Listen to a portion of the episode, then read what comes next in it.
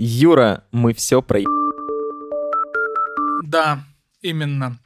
Это подкаст Киберпанк, который мы, и мы пишем эпизод, как вы могли, наверное, догадаться, про освоение космоса. Я, наверное, снова сделаю отсылку классической литературе киберпанка, когда я решил освоить этот жанр и стал читать нейромант. Я так надеялся, что это будет роман, в котором будет много муравейника, но этого главного мегаполиса киберпанкового, да, в романах Уильяма Гибсона. А его там почти не оказалось.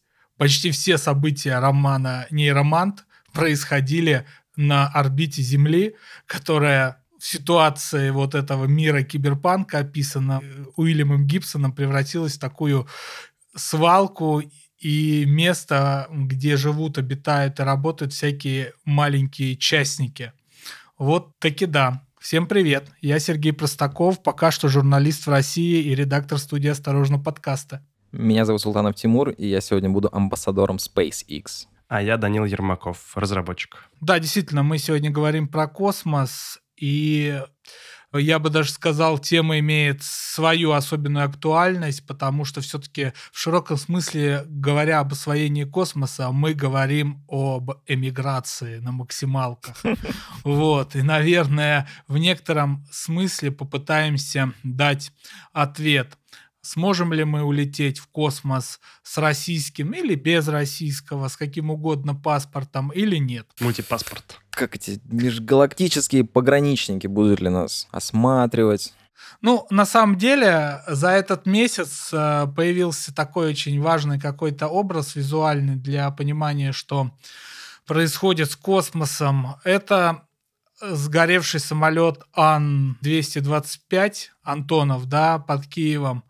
Он же в Советском Союзе был сделан в единственном экземпляре для того, чтобы перевозить с места для места единственный тоже в своем роде челнок для многоразового использования советский «Буран». И вот теперь, по большому счету, нету ни «Бурана», нету ни «Мрии», да, мечта по-украински. Юра, мы все про... I've seen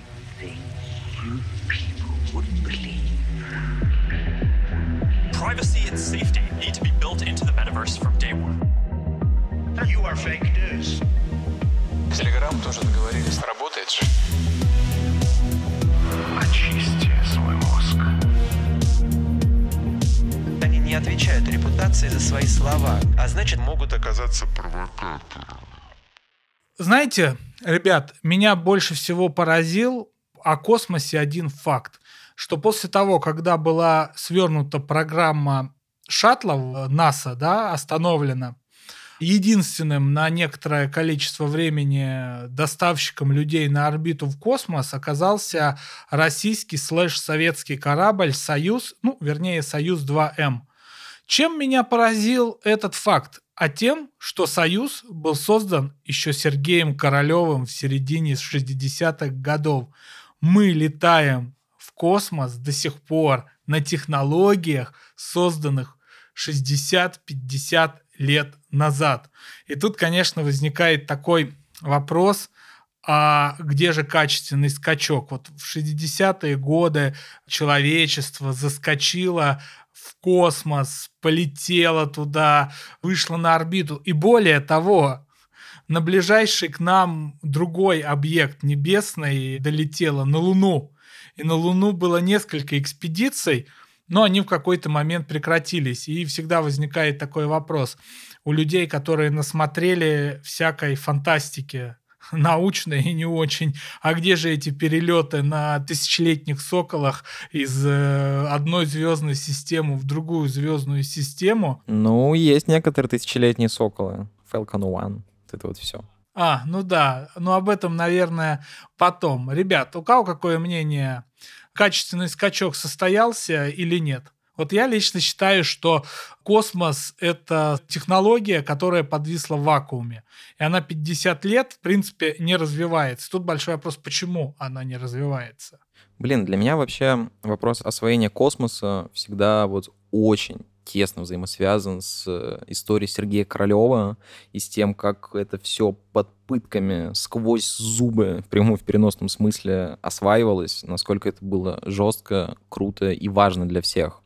И это очень кинематографично, но я тоже согласен здесь с тобой в том плане, что сейчас качественный скачок, он если и происходит, то только лишь из-за того, что мы начинаем внедрять частные компании, из-за того, что вот эта а, чаша весов перевешивается на другую сторону. Но мы все еще завязли в тех же космических проблемах, скорее всего, которые были и раньше. Я пришел к неутешительному выводу для себя, и, возможно, он э, неправильный, но, по-моему, качественного скачка не произошло. Идет э, сейчас довольно быстрое революционное движение, многое уходит в частные космические компании, используются новые и хорошо забытые старые технологии, обкатываются, э, удешевляется полет в космос, но, по-моему, как-то нет. Я качественного скачка не увидел, к сожалению, для себя. Но при этом эта тема и сейчас, и вот особенно немножко раньше, она прям на первом плане кинематографа. Какой-нибудь «Марсианин», «Интерстеллар». Ну, то есть людей это волнует очень сильно, как волновало Кубрика в «Космические Одиссеи», а также сейчас волнует и Нолана в «Интерстелларе». Все об этом снимают, разговаривают и так далее. И более того, а, если мы посмотрим там с точки зрения инвестиций, сколько вообще денег вбухивается в Virgin Galactic, сколько денег вбухивается в SpaceX, Bezos туда входит. Ну, то есть сейчас как будто бы идет перекройка всей индустрии. И когда эта индустрия сможет прикроиться вот полностью в хороший баланс между тем, чтобы а, там SpaceX а, делают какую-то штуку, а NASA такие, вот мы вам 2 миллиарда долларов. И когда этот баланс будет найден, тогда я думаю, что будет такое экспоненциальное движение. Ну, то есть оно вот так вот идет, идет, идет, идет, идет, идет, пока что очень ровно. Но как только достигнется э, точка накопления максимального, я думаю, тогда мы будем видеть какой-то прогресс вот прям раз за разом. Но это мое мнение. А знаете, я хочу уйти в историю психоанализа в этом месте. Престарелый отец социального психоанализа Карл Юнг в 60-х годах его спросили, а почему сейчас такая мода на инопланетян?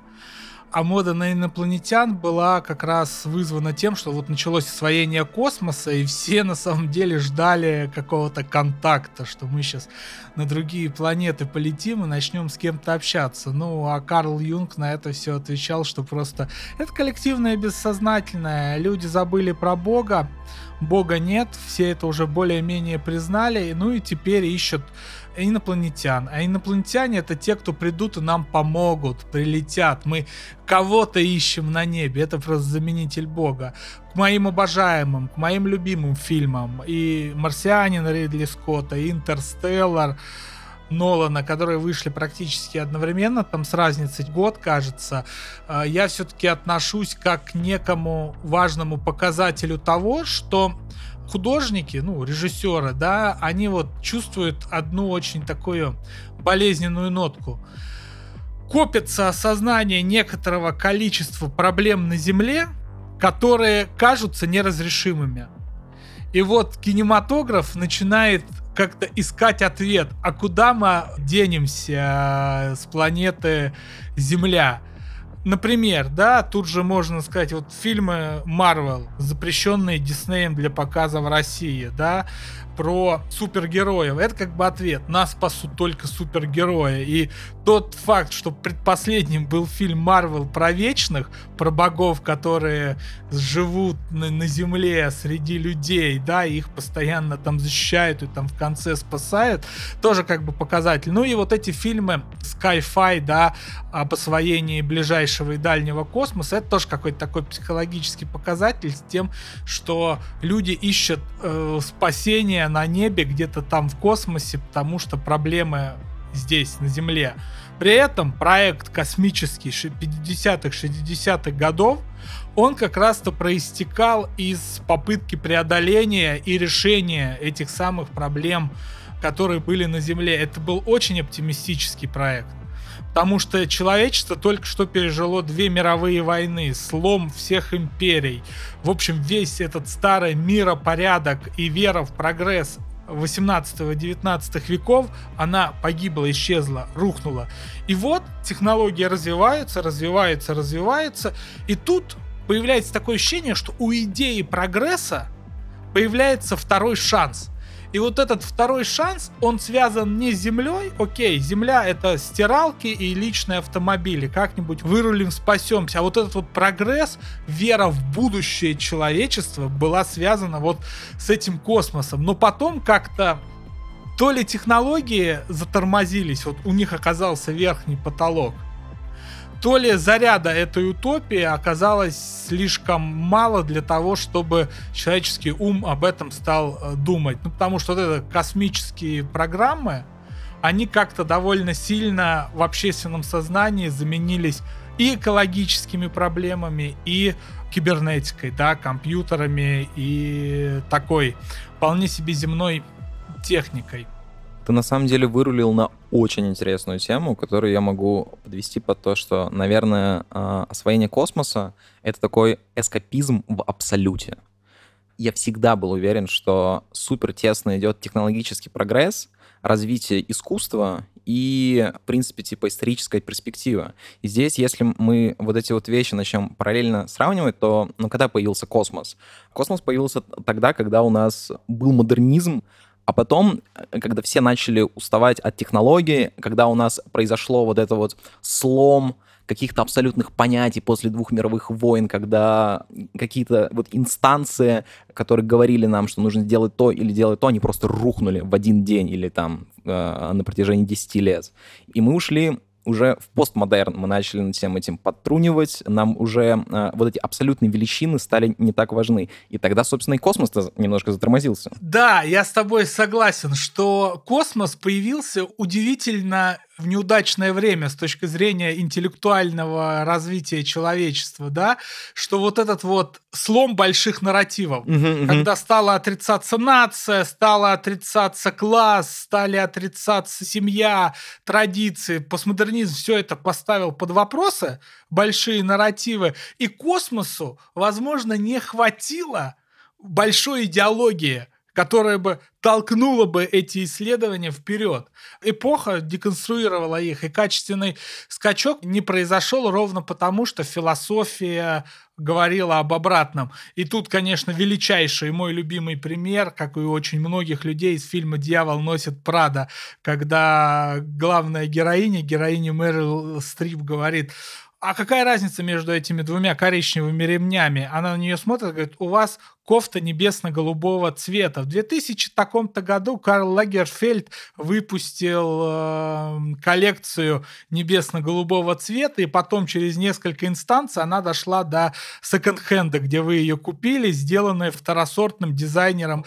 Это кофта. Это о том, как вот эти большие идеи, философские, да, в реальности влияют на все. И, возможно, мы не полетели до сих пор на Марс из-за того, что разочаровались в прогрессе, и космос слишком не вовремя появился. Круто. Я об этом никогда не думал. Если проводить параллели с искусством, то если мы сейчас находимся на этапе метамодернизма, когда у нас такой типа маятник между постмодерном и модерном, наверное, сейчас как раз будет новое перерождение всего этого. Или хотя бы переосмысление.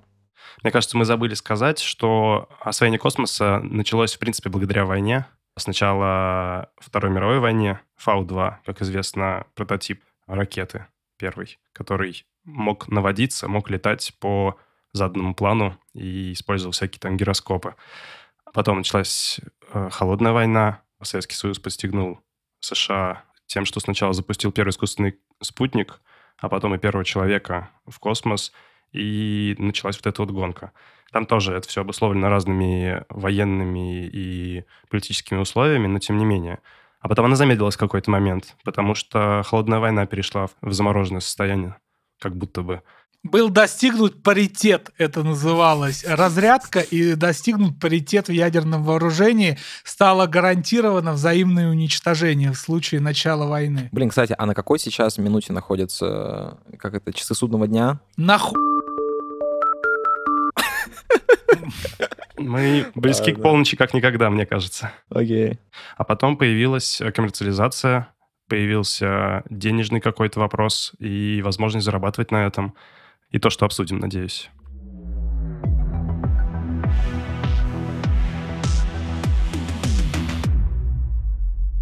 Но мы прозвучали максимально пессимистично, скучно до занудства и ушли в какую-то далекую философию а, в предыдущей части, а вот в этой части э, попытаемся дать немножко оптимизма.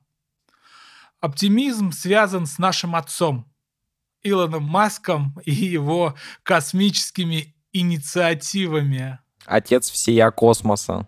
Он однажды увидел фотографию Сергея Королева в Твиттере и написал, что он был потрясающим. И кажется, никто больше, чем э, Маск, не имел права именно так сказать. Вернее, как, любой имеет право это сказать. Сложно отрицать величие Сергея Королева, но при этом слова Маска кажутся наиболее увесистыми тут.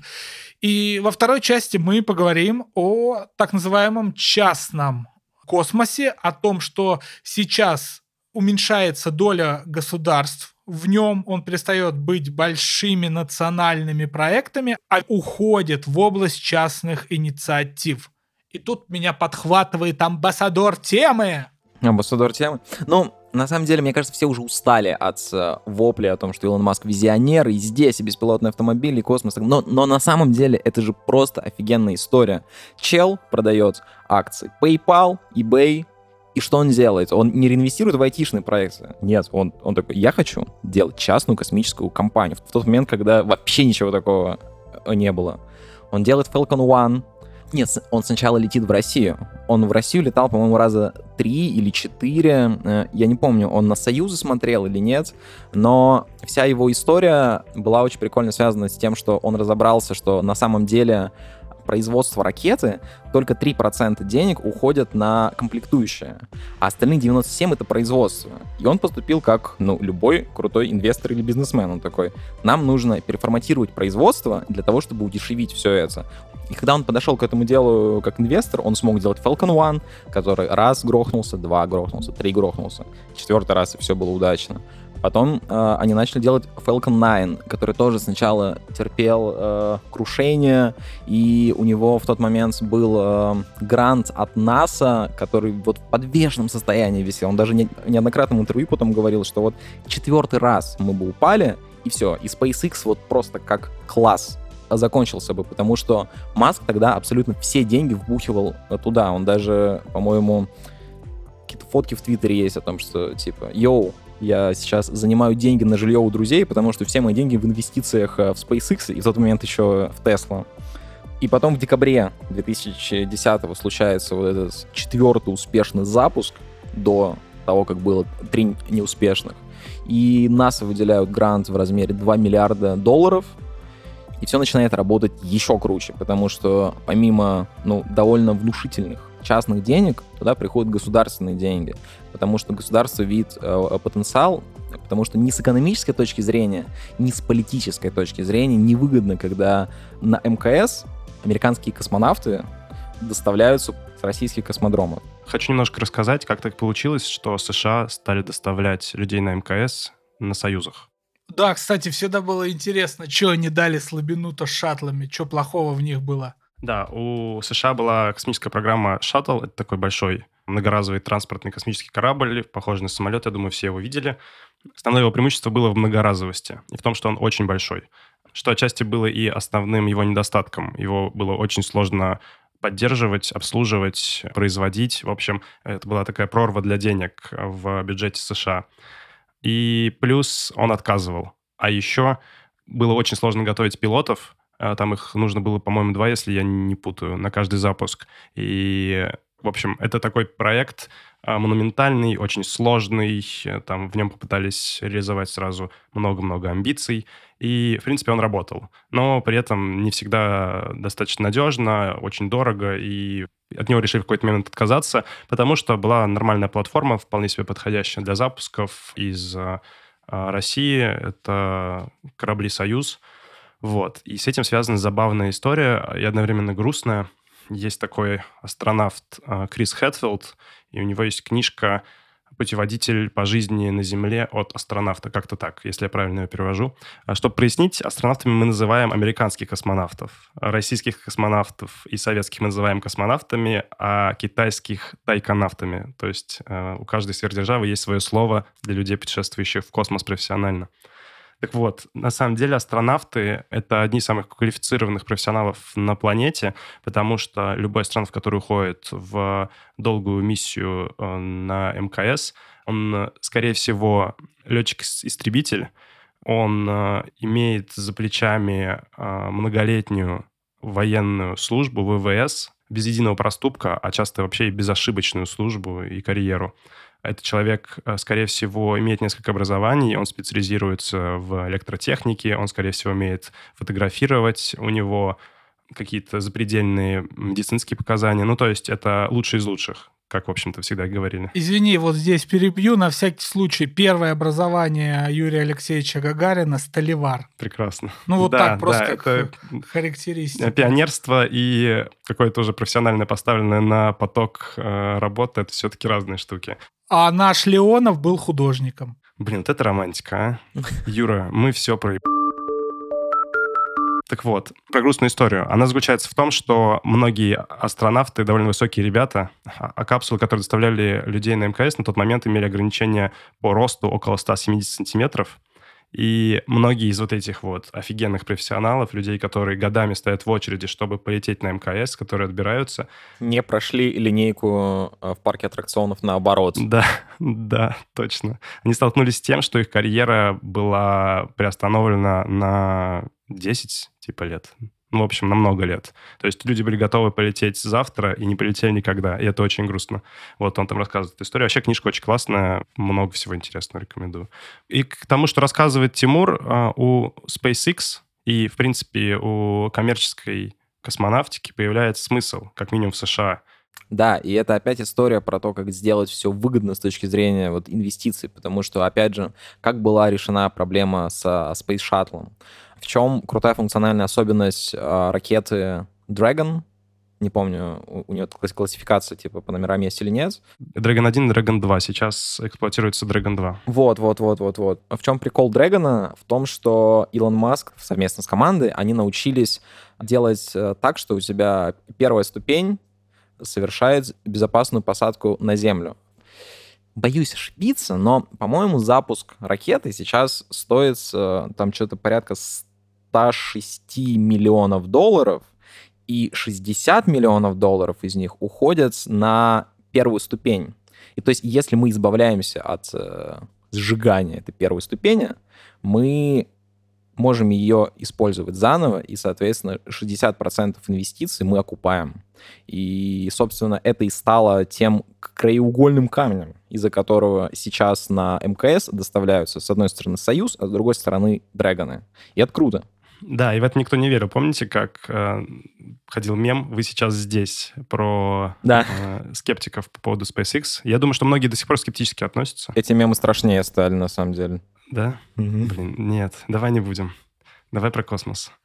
И я думаю, что многие до сих пор скептически относятся к SpaceX. Илон Маск э, все еще выглядит как шарлатан и все еще выглядит как человек, который занимается довольно странными, иногда сомнительными вещами, манипулирует рынком криптовалюты и вот этим вот всем. Но если посмотреть на историю SpaceX и что делает эта компания как компания, каких успехов э, в развитии она достигает, как она развивает в принципе всю космонавтику и ставит новую планку, то можно сильно удивиться. По крайней мере, я очень удивился.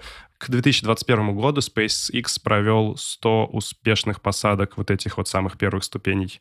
И это что-то невообразимое. Потому что я лично помню те мемы с «Вы сейчас здесь», где э, вот этот вот пункт сначала посадить первую ступень был где-то там четвертым от текущего состояния. А сейчас, наверное, мы еще на пять шагов впереди. Ну, точнее, не мы, а они. И круто, что все вот эти вот приколдесы Илона Маска, они, ну, находятся в балансе с технологическими прорывами, потому что, с одной стороны, он э, может позволить э, запустить на орбиту Теслу Родстер вместе с э, макетом астронавта э, под песню Дэвида Боуи, а с другой стороны, да, он может запустить Теслу в космос, который крутится по орбите, и мы можем смотреть стрим. Это и весело, и круто.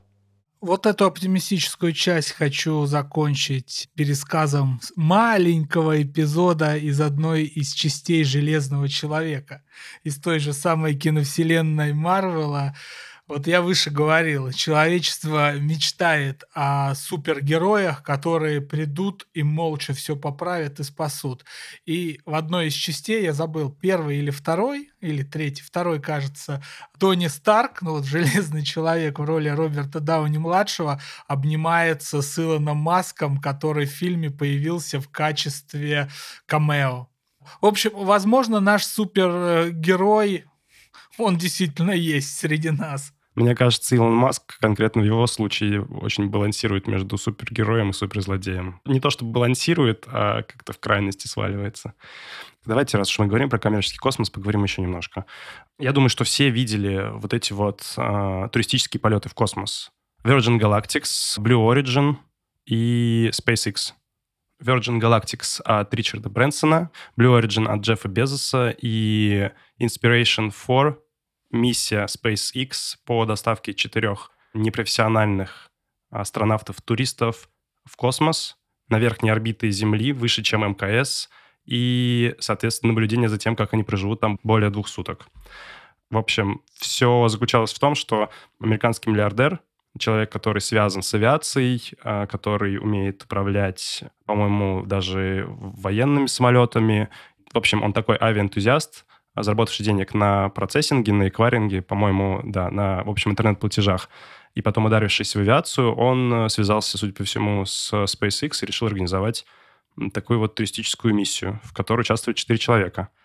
Все они так или иначе связаны с космосом, кроме одной девушки, которая работает медсестрой, которая пережила в детстве рак. Эти люди несколько месяцев готовились, они сели в носитель SpaceX, а, улетели в космос, провели там двое с половиной суток и вернулись на Землю. И это то, что произошло. И были они так высоко, как высоко не летает МКС. Они были на высоте 660 километров. МКС летает на высоте 380 километров. Blue Origin за несколько месяцев до этого вместе с Джеффом Безосом э, пролетел на 124 километрах. Ну, ощущаете разницу? 660, 124. Uh-huh. Ну и, конечно же, я думаю, что многие видели видео Ричарда Брэнсона, где он говорит, что однажды я был ребенком, а теперь я взрослый, и я достиг своих мечт.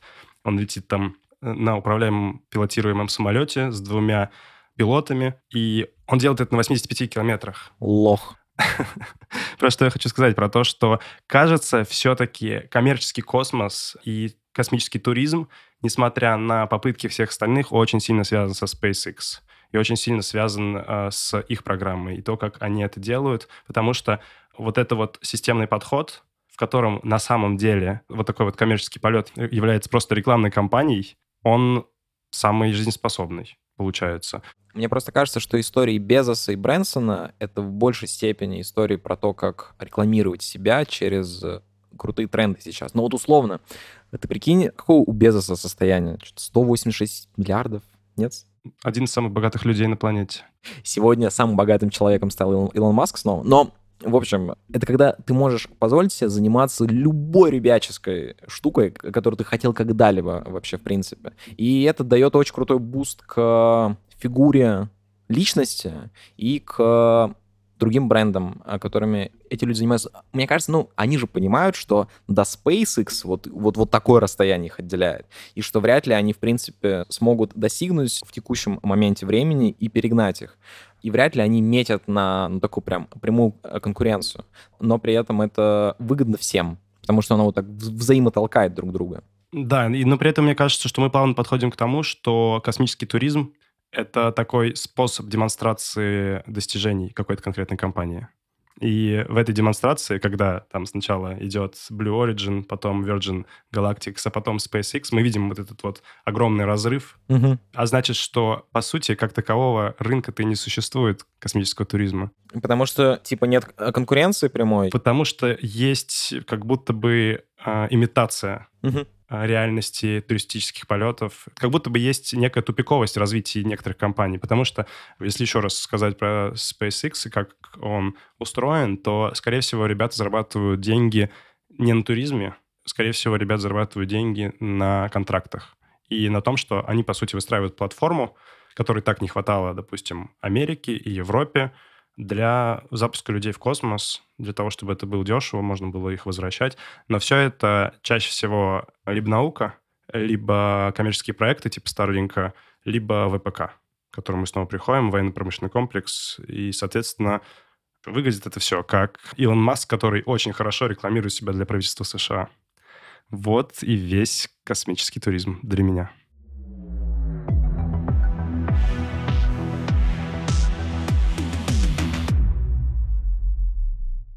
Мы поговорили о качественном, вернее, отсутствии качественного скачка. Мы поговорили о том, что есть надежда, что качественный скачок будет связан с частным космосом.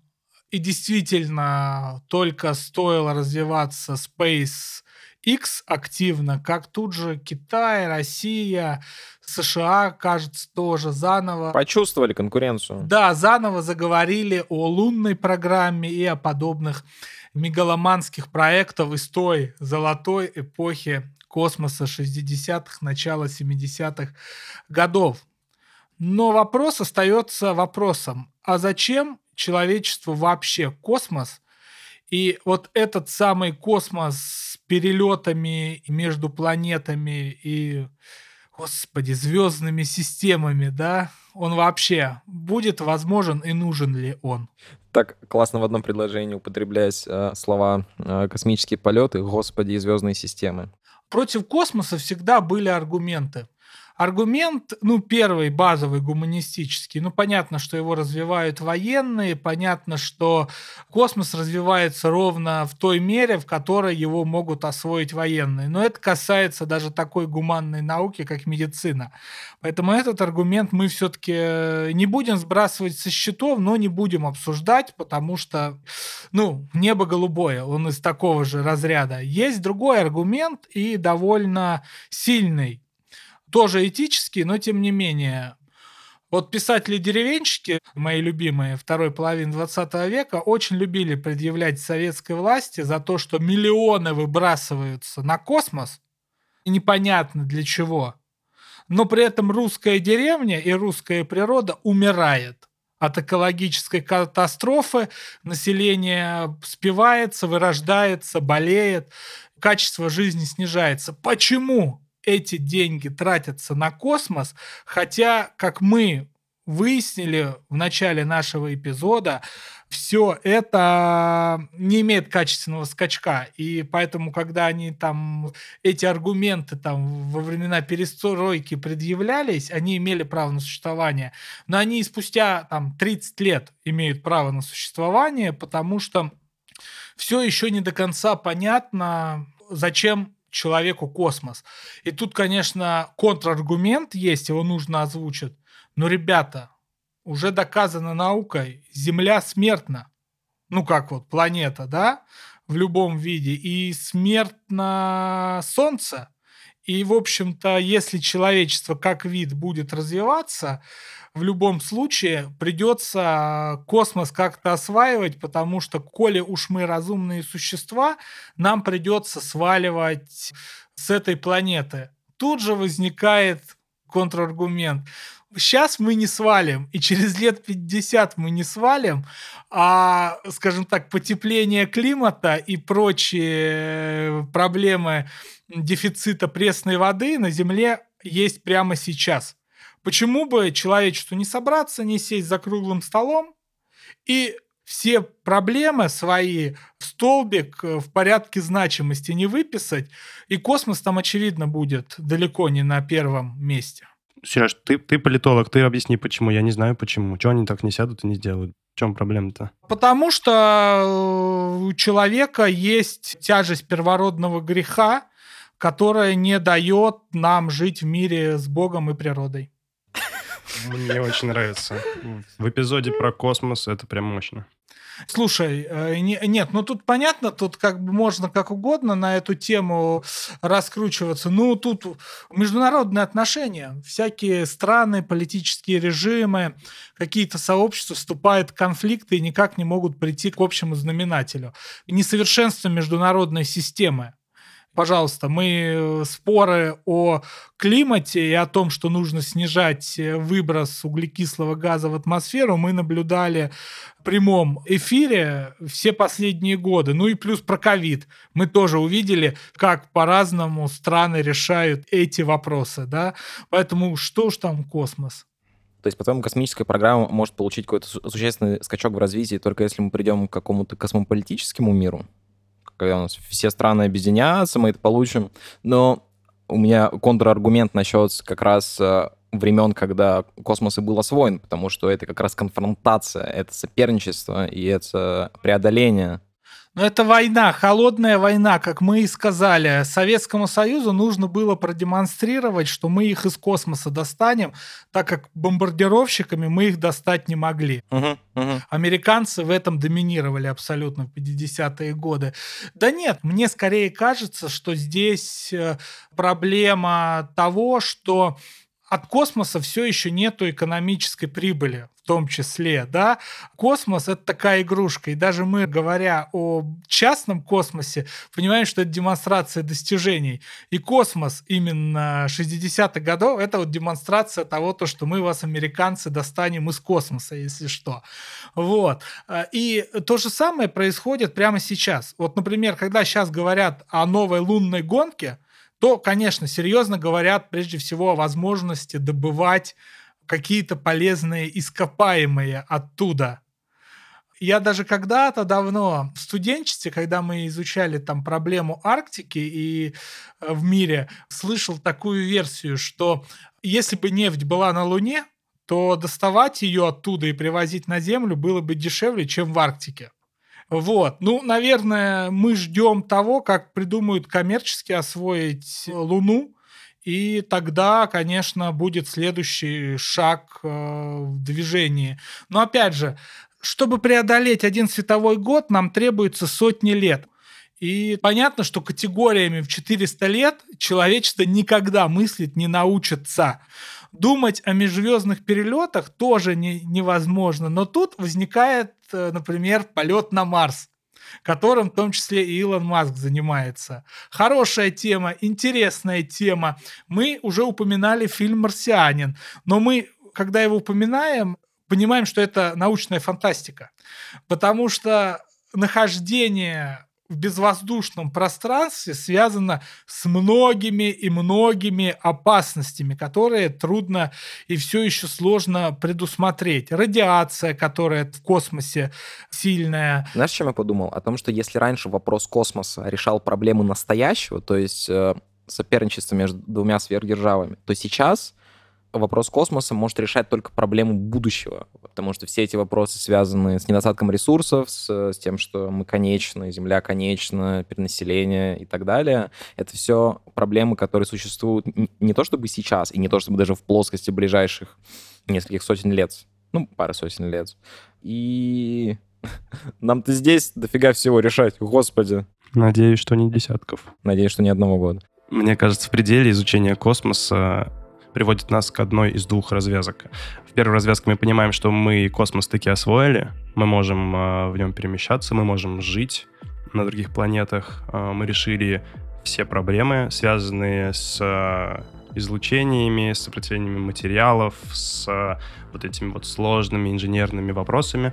А в другой развязке мы просто понимаем, что мы узники Земли, и что придется остаться здесь, никуда мы не улетим, ничего мы не колонизируем, и вообще человек за 10 лет в космосе умирает, и никаких там криокамер построить у нас не получается. И мы сидим, просто чего-то ждем и попутно решаем проблемы на Земле, потому что никуда мы с нее не денемся. Ну, к примеру, так. Мне кажется, что к пределе можно прийти к одной из этих развязок.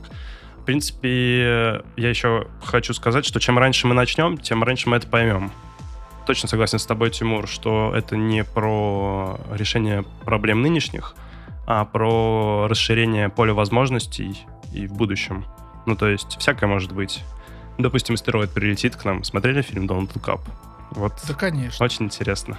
Астероид прилетит, а мы из него не сможем вытащить все эти полезные ископаемые, мы умрем, ну и зачем? А так можно всех зайцев убить разом, если достаточно развитые. В общем, я думаю, что с научной точки зрения это супер важно. И астрономы очень крутые ребята. то, какого понимания не достигают в исследовании космоса, то, как космонавтика инженерная, я имею в виду часть ее, развивается сейчас, это все очень круто. Я считаю, что использовать космос для военно-промышленного комплекса — это существо какое-то. Но неизбежное, к сожалению. Как и любые технологии. Такое чувство, что люди просто всю свою вот эту вот фигню, которая здесь происходит, просто унесут всегда с собой. Знаете, это вот как все свое, все равно все в голове, все дерьмо останется. Вот, вот и там то же самое. Первородный грех. Прекрасно, прекрасно. А, так к чему все? Я все это к тому, что чем раньше начнем, тем э, раньше поймем и лучше себя будем чувствовать. Вот и все. Я если там на Луне как, что-то можно раскапывать и перерабатывать, и как-то еще потом и продавать, то вообще прекрасно. Ну, для нас, конечно, не прекрасно, потому что мы, скорее всего, туда не долетим в ближайшее время. А вот для других держав вполне себе хорошие новости. Знаете, для меня сильным впечатлением визуальным были Жигулевские горы на Волге в районе Тольятти и Самары. И там в одной из э, гор добывает известняк, ну какой-то камень. И эту гору, которая там со времен ледника стояла, да, ее практически срыли. И мы никогда не увидим вид Жигулевских гор, каким его видел условно Степан Разин. Ну, там, в 17 веке. И то же самое я подумал о том, что Луна, на которой кто-то видит лицо женское, а кто-то не видит лицо. Я в детстве видел из-за плохого зрения. Я и сейчас вижу. Начнут там что-нибудь добывать и раскапывать, и уже будет Луна выглядеть по-другому.